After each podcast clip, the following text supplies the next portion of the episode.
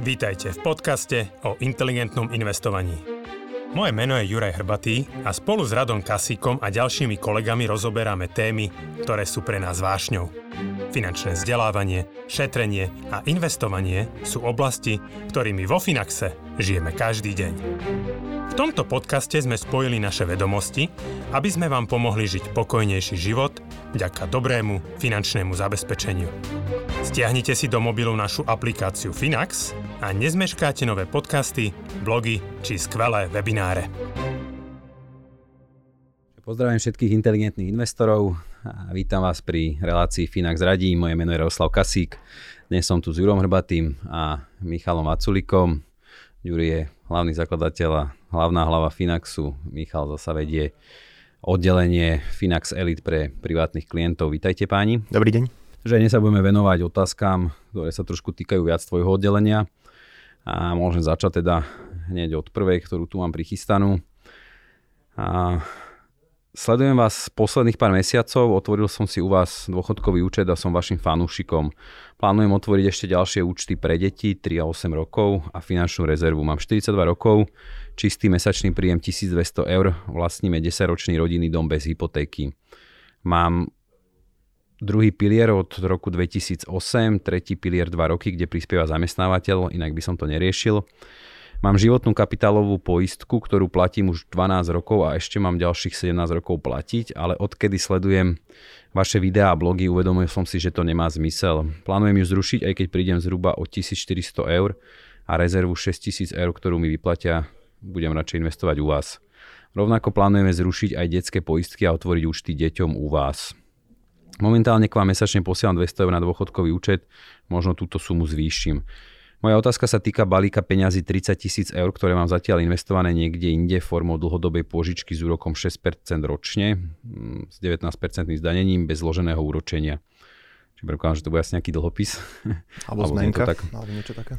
Premýšľam, že by som ich vložil k vám na dôchodkový účet 100% akcií na ďalších 20 rokov. Podobnú sumu má rovnakým spôsobom investovanú aj moja žena. Zároveň som ale zachytil, že výhľad investícií do akcií na najbližších 10 rokov nie je moc optimistický, čo samozrejme beriem s rezervou. Počul som už o viacerých pesimistických a katastrofálnych scenároch a možnej kríze v blízkej budúcnosti. Aký je váš názor na vývoj investícií do akcií a čo nám poradíte ohľadne tých 60 tisíc, 2x30 tisíc? Ďakujem pekne za radu, Peter. Začnem ja. Skôr by som ako keby to osobné nastavenie tých účtov, potom Michal možno sa dostane k tej trhovej situácii. Tú kapitálovú životnú poistku rozhodne treba ukončiť. Hej, že ne, pardon, tak možno... Ešte ono opatrne, lebo kapitálové životné poistenia sú iné ako investičné a oni, oni, oni väčšinou nejakú sumu garantujú, akože pevný úrok, aj vzhľadom na to, že ju má 12 rokov, ako chcelo by to naozaj vidieť, je, že ono dnes sa ešte dá nájsť poistka stará, treba z 15 ročná, kde má ako keby 5% garantovaný, garantovaný úrok. Akože ono pozor, aj, že neznamená to, že všetky tie peniaze, ktoré tam človek posiela, sa takto zhodnocujú, že vždy sú tam nejaké poplatky, vždy sú tam nejaké časť tých, tých, tej sumy môže ísť na krytie rizik. Akože chcelo by to vidieť, ako samozrejme nie sme nejakí odborníci na poistenie, ale ja mám tu také podozrenie vzhľadom na to, že je 12 ročná, pokiaľ by tam to úročenie mohlo byť niekde okolo 2-3%, tak je to na zváženie, hej, že akože alternatíva k nejakému takémuto fixu. Ono všeobecne tie poistovne sa snažili akože veľmi zrušiť tieto poistky, akože prepoistiť ľudí do nejakých iných nových fóriem, lebo proste dnes zarobiť 3-4%, ktoré musí tá poisťovňa vyplatiť, je pomerne náročné. Čiže tam by som bol opatrný. Možno keď som začal tú tému tých poistiek, tie detské poistky, to, to určite je hlúposť, že to máme na tom jasný názor, tak to by som zrušil. Takže takto za mňa s tou kapitálkou, ak to nie je investičko, hej. Investičko. Takže ak vám volajú každé 4 mesiace, že to treba zrušiť, tak určite máte tú správnu poistku. um, ak by to teda bola taká, že tam nemáte ten garantovaný výnos, tak ja osobne by som začal tým, že pán spomínal, že začal najprv dôchodkom a teraz plánuje len vôbec finančnú rezervu a, úč- a účtami pre deti. Ja by som to vymenil a respektíve osobne si myslím, že ľudia by najprv mali začať si tvoriť finančnú rezervu až potom začať budovať dôchodok. To znamená, že ak by sa tá pe- poistka rušila, tak to si myslím, že tých 6000 eur je krásny peniaz. Presne to zodpoveda mesiacom nejakým jeho výdavkom, ktoré si môže uložiť na relatívne konzervatívny účet e, do, na finančnú rezervu, možno 40, možno 50% akcií. Potom sa kľudne môže sústrediť na, na to investovanie na ten dôchodok. A aj tá suma tých 30 tisíc e, eur, e, určite si myslím, že toto už by mala byť suma, ktorá by mala ísť do toho dôchodku. A deťom ja osobne by som pomaly začal budovať um, asi skôr nejakými mesačnými platbami 20, 30, možno 50 eur, neviem, jak to ten rodinný rozpočet dovolí.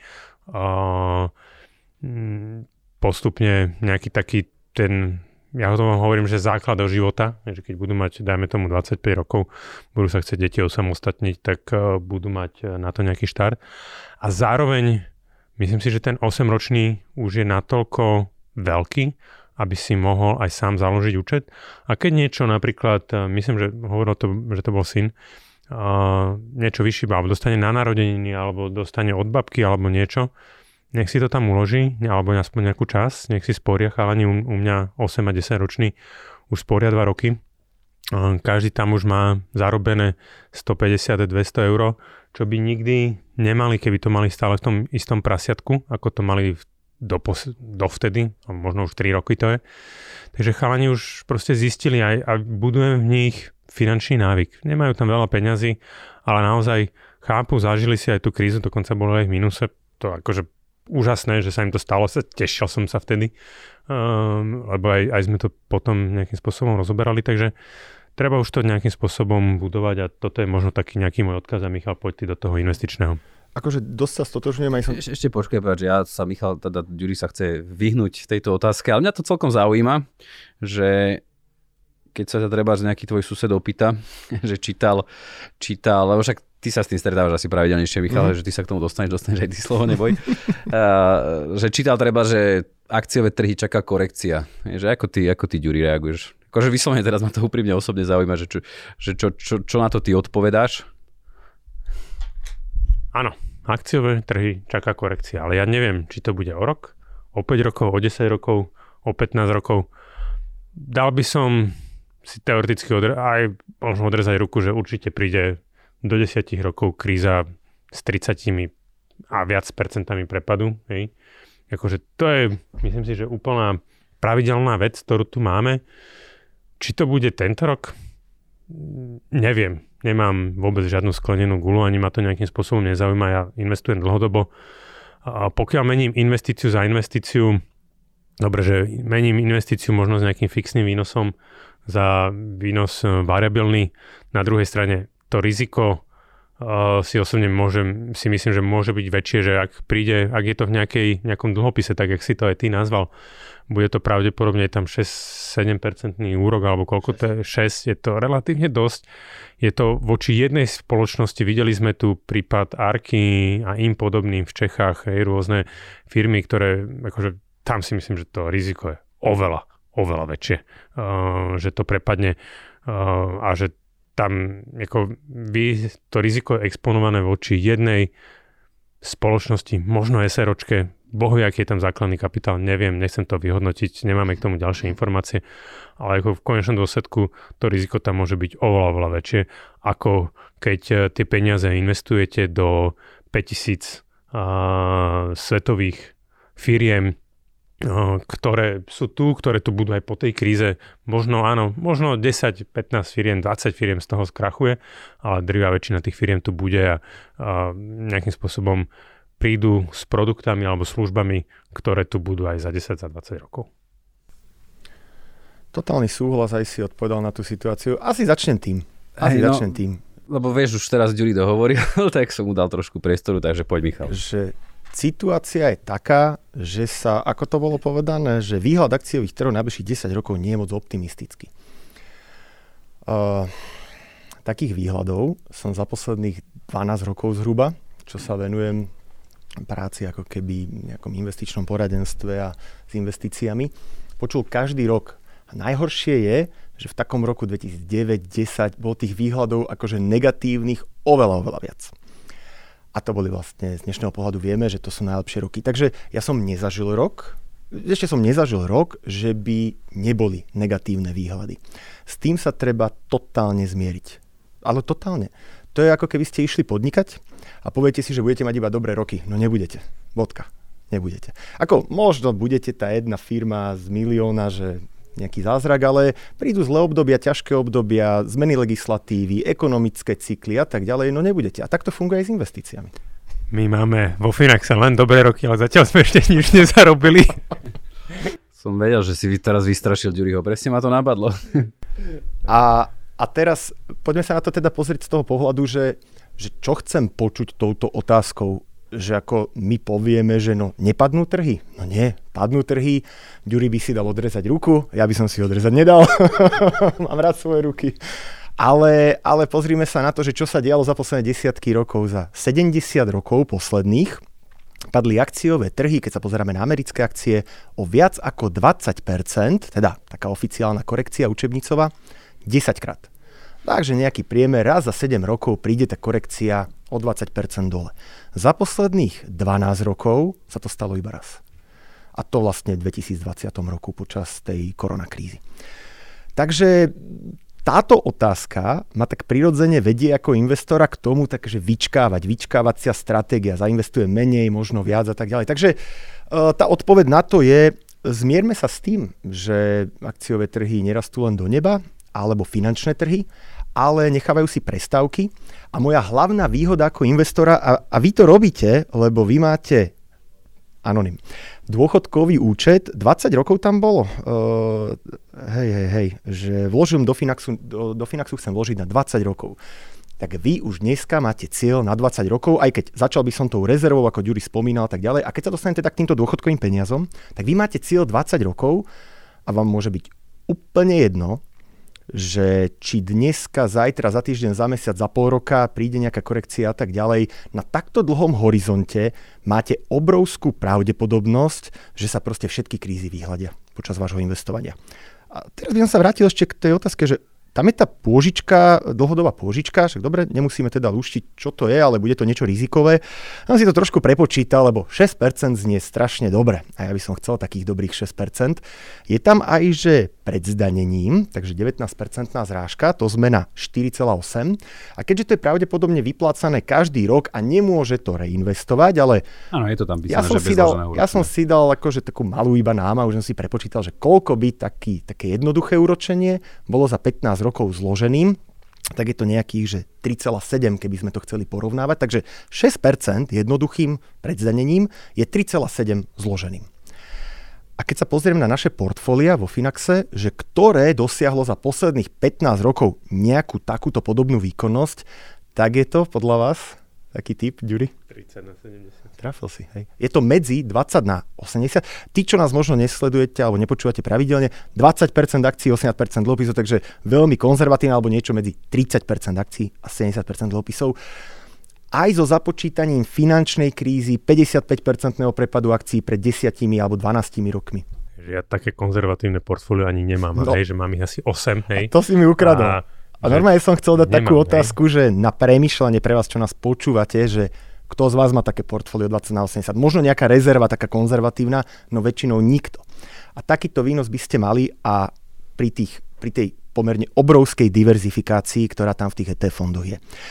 Takže otázka znie ako keby, že čo s tou prípadnou investíciou? Ako moja odpoveď je jednoznačne taká, že ak mám takýto dlhý horizont, všetko, čo primiešate k akciám, vám samozrejme znižuje, e, znižuje mm, riziko, ale znižuje aj budúci potenciálny výnos. Vy ak máte 20-ročný horizont a plánujete a máte tú rezervu a tak ďalej, vyriešené možno deti, nejaké sporenia, tak chcete budovať ten majetok do toho dôchodku, aby ste mali tú, tú rentu možno z toho, z toho majetku, tak potrebujete dynamiku v tom portfóliu a tu vám zabezpečí akcie. Super, super, ďakujem vám. Ďakujem vám veľmi pekne za odpoveď, aj v mene Petra, nebol to, nebol to anonym. Aha. A, takže poďme si dať ešte jednu otázočku. Je trošku dlhšia. Konca nemám na to už ani pomaly obrazovku. Dajte mi sekundu. Môžeme. Tak počúvajte. Rozhodla som sa predať svoj byt, ktorý vlastním 8 rokov, zaťažený hypotékou od mojich 24 rokov. Zisk z bytu je 85 tisíc eur. Som živnostnička, ktorú korona pomerne dosť postihla. Mimo lockdownov sa mesačný príjem pohybuje do výšky 2000 eur, počas lockdownov žiaľ nula. Čo sa bude ďalej diať, nikto nevie. Rada by som odišla na čas, rok až dva, do zahraničia. Čas financií by som rada využila na cestovanie, ktoré by bolo zážitkové, ale aj zárobkové v rámci miestnych nákladov. A čas chcem investovať. Rada by som sumy okolo 3000 eur dala do kryptomeny, v ktorej už mám zainvestovaných 2000 eur. Zhruba 5000 eur do investičného zlata, zvyšok financií rátam 45 tisíc až 50 tisíc eur závisí od krajín, ktoré chcem navštíviť, by som rada niekam odložila, nakoľko držať peniaze na účte v banke je horšie než zle. Rada by som sa s vami poradila ohľadne tohto zloženia a taktiež aký produkt by ste mi poradili od vás využiť, nakoľko moja životná situácia je otvorená. Nevylučujem ani možnosť ostať žiť v zahraničí. Samozrejme počas cestovania mimo zárobkov na výdaje by príjem žiadny nebol. Moje okolie ma považuje za blázna a všetci mi odporúčajú kúpiť menší investičný byt, aj keď zaťažiť opäť menšou hypotékou a prenajímať. A... Dobre, tak myslím, že ja to ešte prečítam, ešte tu pokračujem. Myslím, že zatiaľ môžete začať odpovedať, neviem, či chce začať ty, Ďuri. Začnem ja. Uh, teda chcel si začať, prepač. Ja, um, v prvom rade Silvia, 32 rokov, uh, super, akože očividne predaj bytu s nejakým ziskom, tým pádom zaujímavý majetok okolo 85 tisíc, teraz sa rozhoduješ mm, cestovať a, a teda pracovať a cestovať v zahraničí, trošku si tie peniaze aj užiť, ako ja som totálne za. Tam si to trošku pre, prepočítaval, že 85 tisíc chce investovať okolo 50, tak verím iba, že nejdeš precestovať 35 tisíc eur, že to mi z tej sumy ako príde, nehovorím, že odporúčam neminúť ju celú, ale ak premýšľaš nad budúcnosťou a ako ten majetok budovať ako keby čo najrychlejšie, najdynamickejšie, tak e, som si to trošku prepočítal a napríklad ak z tých 35 tisíc dokážeš ešte 20 navyše ušetriť, že by si ich doinvestovala, tak takýchto 20 tisíc ti môže vlastne k nejakej 50 spraviť 80 tisíc eur. To znamená, že taká moja prvá rada je určite aj prehodnotiť to, že z tej sumy, že koľko chceš investovať, že Mm, či to možno aj na to cestovanie niekedy nie je e, veľa, ale som toho fanúšikom, akože užívať si tie peniaze. Ďalšia vec, ktorú tam ako keby tak zachytávam, alebo v tej otázke bola, že môj známy alebo moje okolie mi odporúča tú nehnuteľnosť. A, a ja si na to odpovedám, že logicky. Čo iné by ti to okolie malo odporúčiť? Akože ruku na srdce, kto v našom okolí, ako dobre, ja sa pohybujem v nejakom finančnom svete a podobne, že skôr mám známy, taký z finančného sveta, ale štandardne kto z nášho okolia má pozitívnu skúsenosť dlhodobú s tým, že zarába na finančných trhoch na Slovensku. 15 rokov, 20 rokov. No, akože... no na rovinu, hej, smejeme sa, ale kto? No.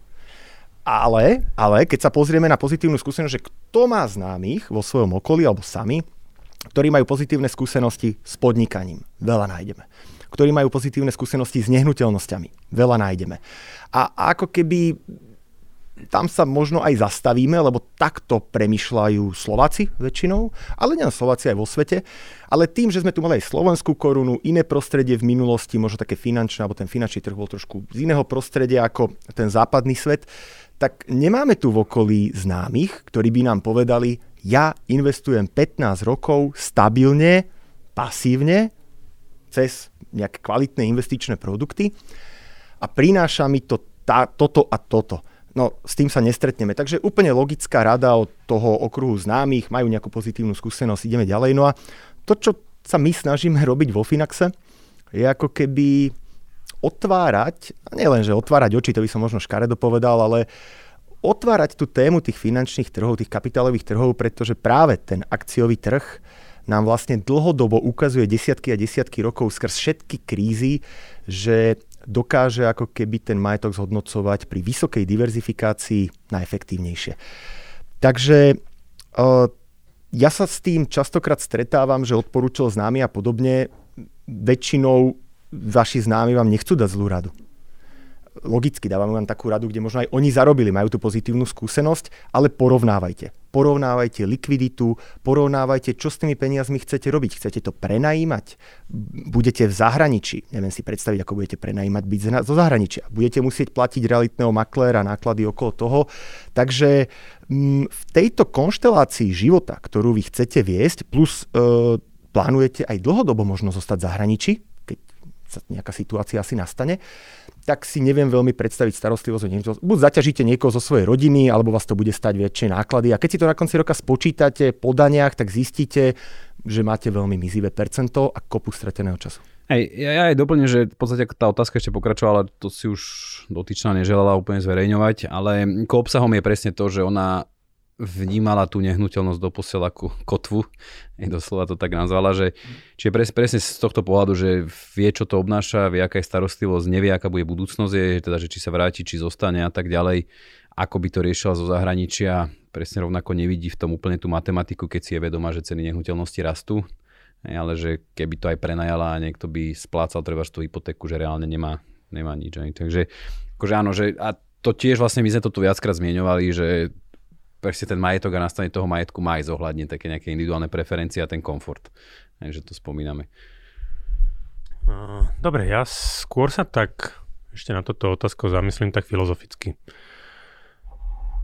32 rokov, sorry, jak sa volala kresným menom? Silvinka. Silvi, ja som za mladí tiež precestoval veľkú časť sveta. Backpackeroval som, niekoľko mesiacov v Austrálii, Nový Zeland, Južná Amerika, kade tade, Ázia. A cestovali sme vždycky low-costovo, najlacnejšie ako sa dalo. Spomínam si, že boli mesiace, kedy sme nemali okrem cestovín a, a nejakej kukurice, hej, že, a ríže, možno nič iné. A ja by som si len pri tvojom, akože treba si to užiť, s tým absolútne nemám problém, ale dal by som si do pomeru, ako veľmi si to chcem užiť voči tomu, čo tie peniaze mi môžu vybudovať. Hej, to znamená, že dneska máš 80 tisíc eur. Keby si napríklad nešla cestovať, tak tieto peniaze, vďaka ním môžeš ísť do dôchodku podľa toho, aký, ako žiješ, môžeš ísť možno v 50 namiesto toho, že budeš do 65 robiť. Čím viac minieš, tým neskôr do toho dôchodku, tým dlhšie budeš musieť pracovať. Hej? A, takže toto len maj na pamäti, daj si to do pomeru a, a musíš a troška vyhodnoť pri tom cestovaní, že či chceš cestovať možno tak, že ako keby ideš, nechcem povedať, že rozflakať to akože ruka hore, ale ako dá sa cestovať aj tak, dá sa možno niekde občas zastaviť, dá sa niekde občas zabrigadovať, hej, že to sú to sú zážitky, e, stretneš e, v rôznych hosteloch alebo rôznych, ako na, aj pri týchto brigádach, neskutočné množstvo úžasných ľudí, lokálnych ľudí, že ten svet sa dá možno veľa krajšie spoznať. Takže toto si len daj do pomeru a to je jediný taký môj message z tohto. Je, jasné, uži si to, ale možno by som sa troška zamyslel aj nad týmto ja. No skúste ešte zopadať tú otázku, že teda ako nastaviť to portfólio, lebo nás sa aj konkrétne pýta, že by ja sme nejakých 5000 eur skončilo v kryptomenách, 5000 eur zlate a nejakých 45 až 50 tisíc by niekde chcela držať mimo banky. Hej. A či čo, čo ty Michal na toto hovoríš? Akože ja viem, že ono sa to ťažko robí a som sa aj zamyslel, že či treba nejaká renta a že z toho treba, ale tak to je asi pomerne malý. Takže zodpoviem ti na to úplne Poď, no. Treba začať od tých základných cieľov. To znamená rezerva, myslím si, že nespomínala nejaké úvery a podobne, takže úvery nemá. Rezerva 3 až 6 násobok mesačných výdavkov, zainvestovaná konzervatívne. Ale to hovoríš teraz aj z ohľadom na to cestovanie, hej, plánované. Jasne. Ako, pozriem sa na svoj majetok, na svoj finančný majetok, rezerva. To tam spomenutá nebola, to je krok číslo, povedzme, 1 eh, v tomto prípade. A teraz deti tam spomenuté neboli, nejaká rodina takisto, takže OK, zatiaľ deti nie sú, tak chce podľa mňa práve budovať ten majetok do nejakého dôchodku, aby ten dôchodok nastal čo najskôr.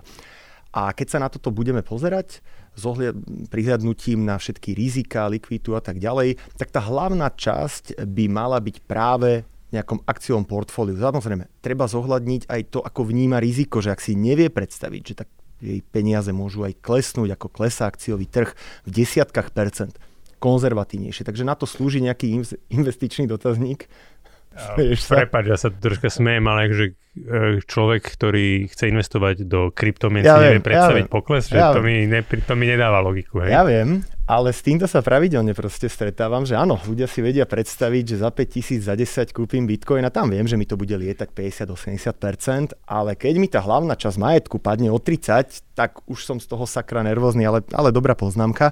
Takže toto je taká jedna vec, že taká, také reflektovanie svojich očakávaní, také manažovanie svojich očakávaní, podľa toho vybrať teda portfólio, ak chce budovať majetok čo najrychlejšie, čo najväčší pomer akcií, s prihľadnutím ale aj na to, aké riziko to prináša. No a ak nezadržateľne ako keby chce doplniť portfólio o tieto investície ako kryptomeny, zlato a tak ďalej, tak o zlate sme už viackrát hovorili. V zásade čo očakávam od zlata? Má to byť poistka, akože väčšina investičných poradcov sa vyjadruje, že nie viac ako 5% z celého majetku. Ja sa k tomu prikláňam, že keď už, ale treba si fakt povedať, čo od toho očakávam, pretože zlato dlhodobo neprekonáva akciový trh.